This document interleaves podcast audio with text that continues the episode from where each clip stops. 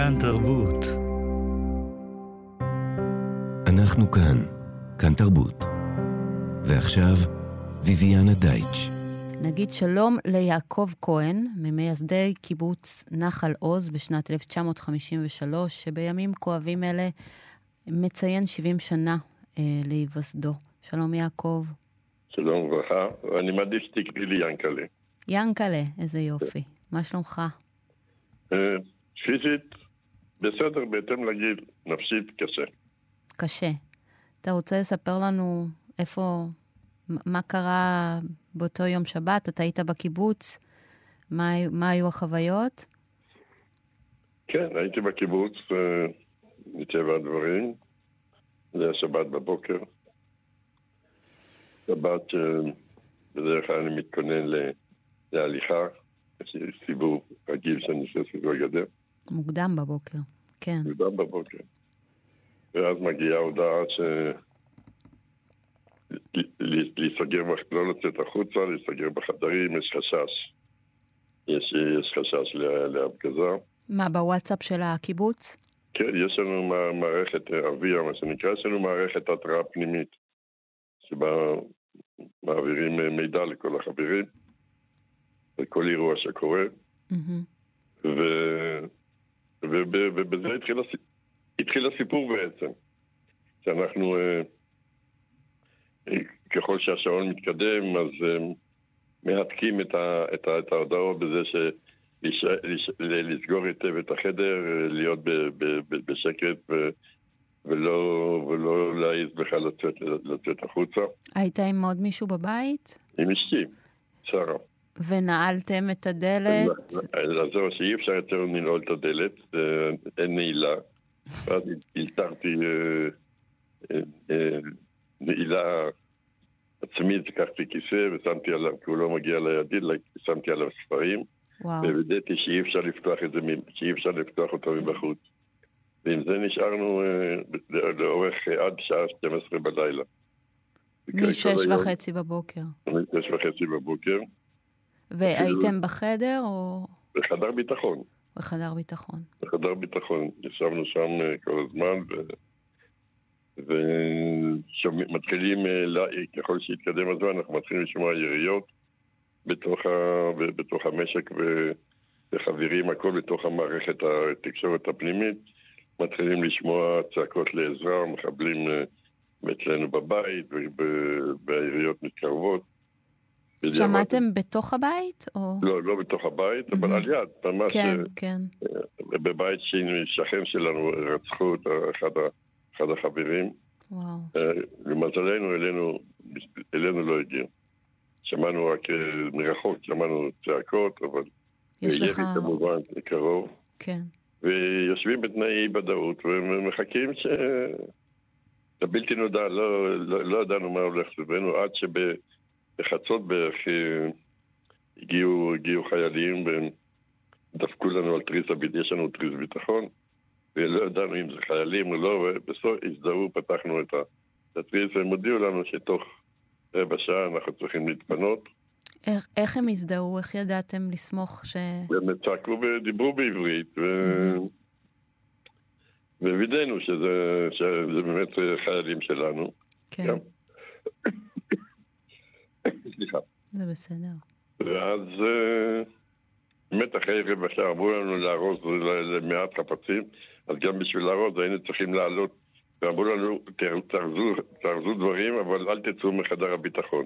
כן. אבל אצלנו התיקים היו, יש לנו קומה שנייה, אז צריך לצאת בכל זאת ולעלות למעלה לקחת את התיקים, ואתה לא יודע מי יפגוש אותך בחוץ, יהיה מישהו, לא יהיה מישהו. וטוב, אז שמתי נפשי בכפי, עליתי למעלה, הבאנו את התיקים, הרזנו מעט דברים שאנחנו שנצא לשבוע, לא חשבנו שזה... מאז לא חזרתם.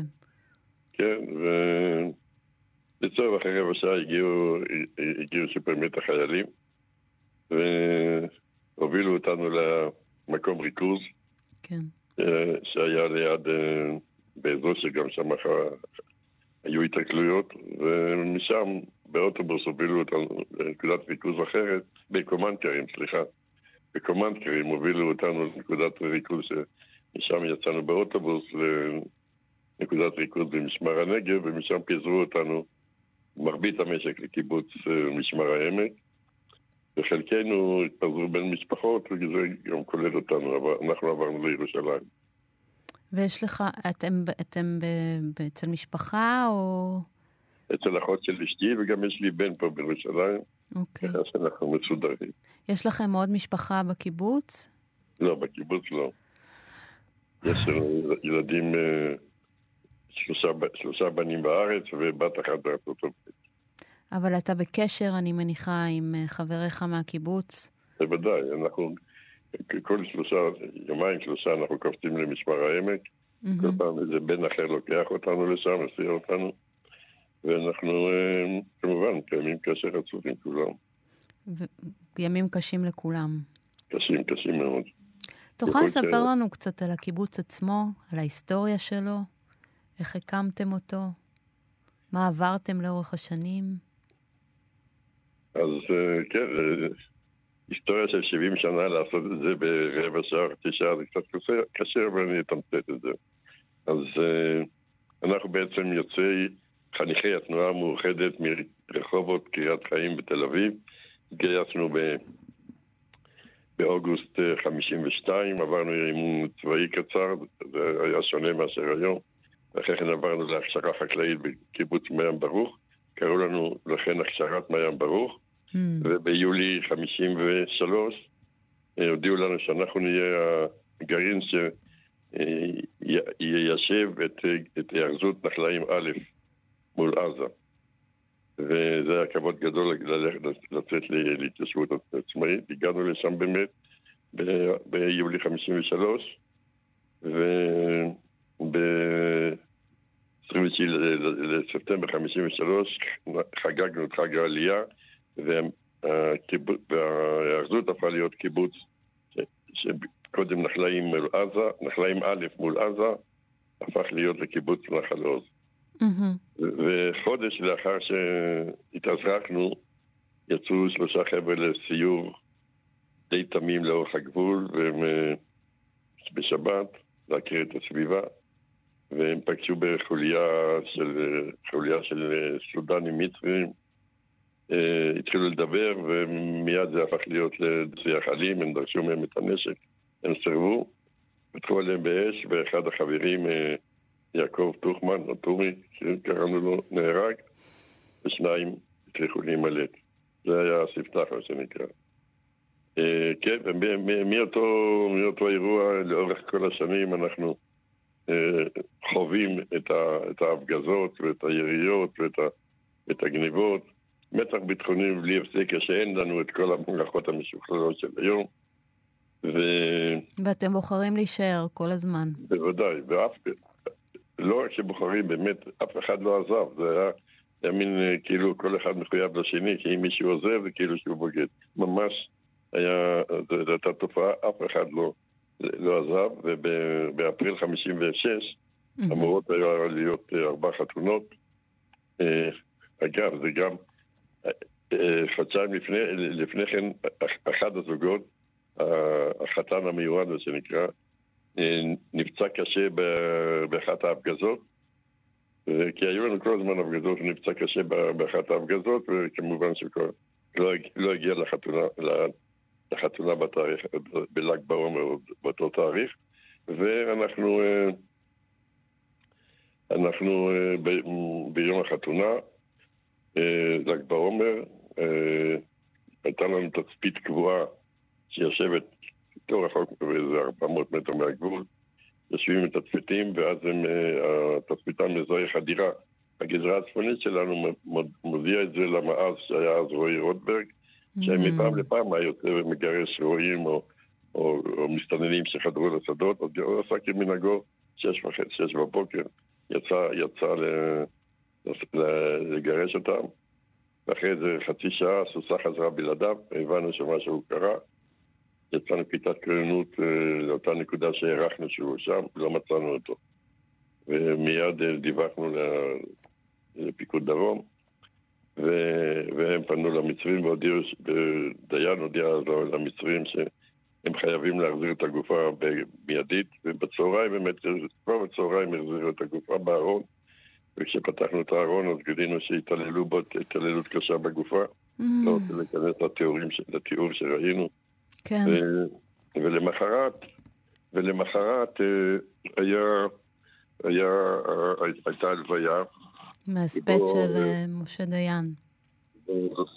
משה דיין עשה את ה... ההספד המפורסם שלו, ש... שהוא מבחינת נבואה לגבי מה, ש... מה שקורה היום, אם אני ככה. בוא נשמע, את... אני, אני רוצה שנשמע את זה יחד רגע. איך עצמנו עינינו מלהסתכל נכוחה בגורלנו, ומלראות את ייעוד דורנו במלוא אכזריותו. הנשכח מאיתנו, כי קבוצת נערים זו, היושבת בנחל עוז, נושאת על כתפיה את שערי עזה הכבדים, שערים אשר מעברם מצטופפים מאות אלפי עיניים וידיים, המתפללות לחולשתנו כי תבוא, בכדי שיוכלו לקוראנו לגזרים. השכחנו זאת? הן אנו יודעים כי על מנת שתגווה התקווה להשמידנו, חייבים אנו להיות בוקר וערב ומזוינים וערוכים. דור התנחלות אנו, ובלי כובע הפלדה ולא התותח לא נוכל לטעת ולבנות בית. כן. ואני אמשיך עוד משפט, זה בדיוק מה שאני גם כתבתי לעצמי, בדיוק את הקטע הזה. כן. רק אני מזכירה שזה בשנת אלף תשע מאות חמישים ושש, זה הספד של משה דיין לרועי רוטברג, שנחטף, שנרצח בקיבוץ ונחטף והוחזר. כן.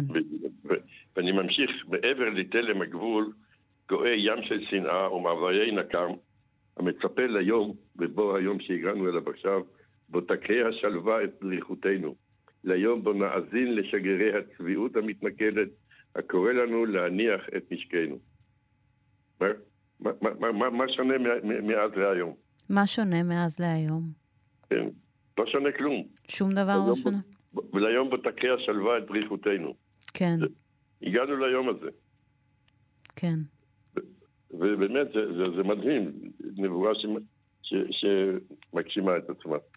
וגם לא נשכח שכמה שנים אחר כך, דיין בעצמו הופתע במלחמת כן, כן, יום כן. כיפור. אחרת, אבל כן. גם... זה... אלוהים יודע איך הדברים מתגלגלים, אבל אותו דיין, אני חייב לקפוץ, אבל אותו דיין, בפברואר חמישים ושבע הוחלט על נסיגה בלחץ האום, וקיימנו פגישה במועדון של המשק שהשתתף בבן גוריון, משה דיין ופרס, כן. ובואו הסבירו לנו על הנציגה, והבטיחו לנו שיהיה שקט וכו'. ובתום, החבר'ה ישבו ככה שקופים, וכשהסתיימה בפגישה, אז חבר'ה תראו ככה להגיב על הדברים שהם שמעו. כן. ומשה דיין נעצר, שמע את הדברים ואמר, חבר'ה, מה אתם מתלוננים? יהיו נזקים, אז, אז, אז, אז ישלמו לכם. ובסופו של המשפט הוא אמר לנו, אם מי שלא נאה לו, שיחזור לרמת השרון. תראי לך איזה, איזה התבטאות. אנחנו כמובן... לבקשות, את, כן. התלוננו אצל בן גוריון על האמירות האלו, והוא הוא, הוא קרא אליו את משה, ואמר לו, אתה תחזור על הנערים הצעירים האלו ותתנצל בפניהם, ואכן הגיע אלינו ביום שיש, אחד מערבי השישי, והתנצל התנצלות מלאה, וכן, הוא היה גנרל, אנחנו מה אנחנו קיבלנו, אבל נזכיר, כן, ש- שבאירועי השבעה ואוקטובר אתם אתם ספגתם שלושה עשר הרוגים, חמישה חטופים, ויש גם נעדרים, אם אני מבינה. כן, אז זהו, אז עכשיו, בכל זאת במהלך, אני נגיד בשורה התחתונה, אני מאמין שבסופו של יום אנחנו נדע להתרומם ו- ולבנות מחדש. אני לא רוצה בכלל להשוות לשכנים, לבארי ולכפר עזה, שלא רכים ומה אנחנו לעומתם. אבל לכל אחד הכאב שלו. אין מה שנקרא, אנחנו באמת עשר שנים חווינו תקופת שליטה, בנינו את המשק, קיבלנו השלמות, התרחבנו, והגיעה והגיע מלחמת סיני, תקופה של ההמתנה, כן. וכבשנו את הרצועה. אבל גם אחרי הכיבוש, עוד שנה שלמה, חווינו מיקוש בשדות והתנכלויות, ושנה אחרי זה, עוד באפריל שישים ושמונה, מאי, סליחה, מאי שישים ושמונה, אני אישית חוויתי חוויה קשה, כאשר באחד הלילות הם הדליקו המצרים, הדליקו, לא המצרים, זה הפלחים, הדליקו שדה, שדה סמוך לגבול, יצאנו, יצאנו לחבות את השריפה, לא היו כבישים בשדות, נסענו בשולי הדרכים לחבות השריפה, ובדרך חזרה התלבטנו איך לחזור, האם לחזור על דרך הפטרולים, זה לא הכביש שצמוד לגבול, או לחזור בדרך, בדרך שבאנו, והחלטנו לחזור בשביל, ה... בשביל הפטרולים, מאחר והצבא כל יום עבר שם ובדק את זה. ואחרי זה ארבע מאות מטר, היינו שני ג'יפים, הג'יפ השני התפוצץ, שני חבר'ה נהרגו וחמישה חמישה נפצעו. אגב, כשיצאנו, אז בשער עמד המעז, וביקש מאחד החברים שירד, כי היו יותר מדי על הג'יפ, הוא, י... הוא ירד, כי ההורים באו לקראת, היה צריך להתחתן שבוע לאחר מכן, ההורים באו ממשק אחר, באו להיפגש, אז הוא ירד וניצל. ואנחנו, אני הייתי עם עוד חבר, ישבתי בג'יפ הראשון, כן. על מכסה המנוע, לראות אם אין מוקשים, ואנחנו עברנו, והם נתפוצצו. ואחרי כן, זה היה מחזק גרוע מאוד, אז ג'יפ התרחצות לגמרי. והלכתי למחרת בוקר לראות איך זה קרה, ומצאתי מקבץ של מוקשים, כשהצמיג שלנו זז ב-שניים שלושה סנטימטר מהצמיג שלה, של הג'יפ השני. אז מאז אני אומר הכל מכתוב. יש, yeah. אתה מתאר היסטוריה מאוד מאוד כואבת, ואני רוצה לשאול אותך, אם, מה מאפיין את הקיבוץ שלכם ביום יום מלבד הכאב הזה, מלבד ההתמודדות הביטחונית? Okay. יש באמת כמה אפיונים לנחל עוז. אחד, אחד המאפיינים הבולטים, זה שאנחנו אה, החלטנו אה, שנעשה, אנחנו אה, נהנה רק מעמל כפינו, לא נעסיק שכירים. למרות שבאותה באותה עת, בראשית שנות ה-חמישים, שישים, קיבוצים בסביבה העסיקו, העסיקו אה, פועלים, שכירים מהמעברות בסביבה, שדירות, נתיבות. אנחנו אמרנו, מבחינה אידיאולוגית, אנחנו נגדל ונעשה רק מה שאנחנו יכולים לבצע בעצמנו, ולא נעשה, לא נחיה על המלם של אחרים. והאמנו אגב בדיאלוגיה הזאת עד באמצע שנות ה-שמונים. וזה זה, זה בנה את, ה, את האופי של, של, של, של הגידולים במשק, כי שדענו לעבוד רק עם גידולים כאלה שאפשר יהיה למקן אותם. ו... מה אתה עשית בקיבוץ? ואני, זו, זו, זו דוגמה, אני הייתי מרכז גן הירק בשנים בשמונה השנים הראשונות, mm-hmm. וכשהלכנו והתבגרנו, וכל העבודת האסיפים וכל העבודות, אנחנו קראנו לזה עבודות הזווית, אז הלכו ונעשו קצת יותר קשים, החלטנו שחייבים איכשהו למצוא דרך למקן את התהליכים האלו. ואז אמרנו שכמשק לבד לא נוכל להתמודד עם זה, זו משימה מאוד חרצנית. אז עברתי, רק במסגרת האזורית נוכל לעשות את זה, ואכן עברתי לעבוד בשער הנגב, לנהל את המחלקה החקלאית, ומשם לקחתי על עצמי את זה כמשימה, נסעתי לארצות הברית, ולמדתי שם איך אפשר למקן את הסיף על תפוחי אדמה וגידולים אחרים בשטחים שלנו, כי אז אנחנו היינו עוד במרכז, באזור העננה וכולי, היה כבר התחלות של... של מיקון, אבל סוג האדמה שם הוא שונה לגמרי משלנו. ובקיצור, עשיתי מהפכה בקטע הזה. איזה יופי. זה גם, אני רוצה להגיד לך שזה החיוך הראשון שלי מאז שהתחלנו להקליט, זה ששמעתי אותך אומר תפוחי אדמה. אבל זה בסופו של דבר, זה מרכז חיי היום שנקרא. איזה יופי. כן. יעקב קורן. הכיוון שלי הוא מיסטר פוטטו, ובהמשך כל השנים עסקתי בתחום הזה. שנמשיך ושתמשיכו ושאתם תחזרו? אנחנו בוודאי, תראי, השאלה שלך היא מאוד שאלתית, כי אנחנו הוותיקים שהשורשים שלנו כל כך עמוקים במקום, אז אין לנו בכלל שאלה אם נחזור או לא נחזור. אנחנו חוזרים, אבל כל המשפחות שהצטרפו בשנים האחרונות עם ילדים קטנים, אם לא תהיה להם איזושהי מעטפת ביטחון, מעטפת ביטחון ברורה, אני לא מאמין שהם יחזרו. זה היום המבחן המרכזי של המדינה, זה לא רק אנחנו, זה כל יישובי העוטף, עם אותה בעיה. ובאמת, זו שאלה שאלתית, איך המדינה תתנהל לגבי כל העוטף, כולל אותנו, לגבי ההמשכיות, איך מבטיחים חיים, חיים נורמליים. אנחנו רוצים שגם בעוטף, אחרי המלחמה הזו, תחיו חיים נורמליים כמו שאנחנו חיים במרכז הארץ, ואנחנו נעשה הכל בשביל שזה יקרה. מהפה שלך לאוזניים של אלוהים. אמן, אמן, אמן. יעקב כהן ממייסדי קיבוץ נחל עוז, מלח הארץ. תודה רבה לך על השיחה הזו. תודה, תודה. ולהשתמע בזמנים טובים יותר. אמן. אמן. ביי.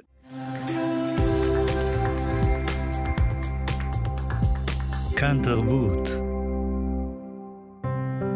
אנחנו כאן. כאן תרבות. ועכשיו, ויויאנה דייטש.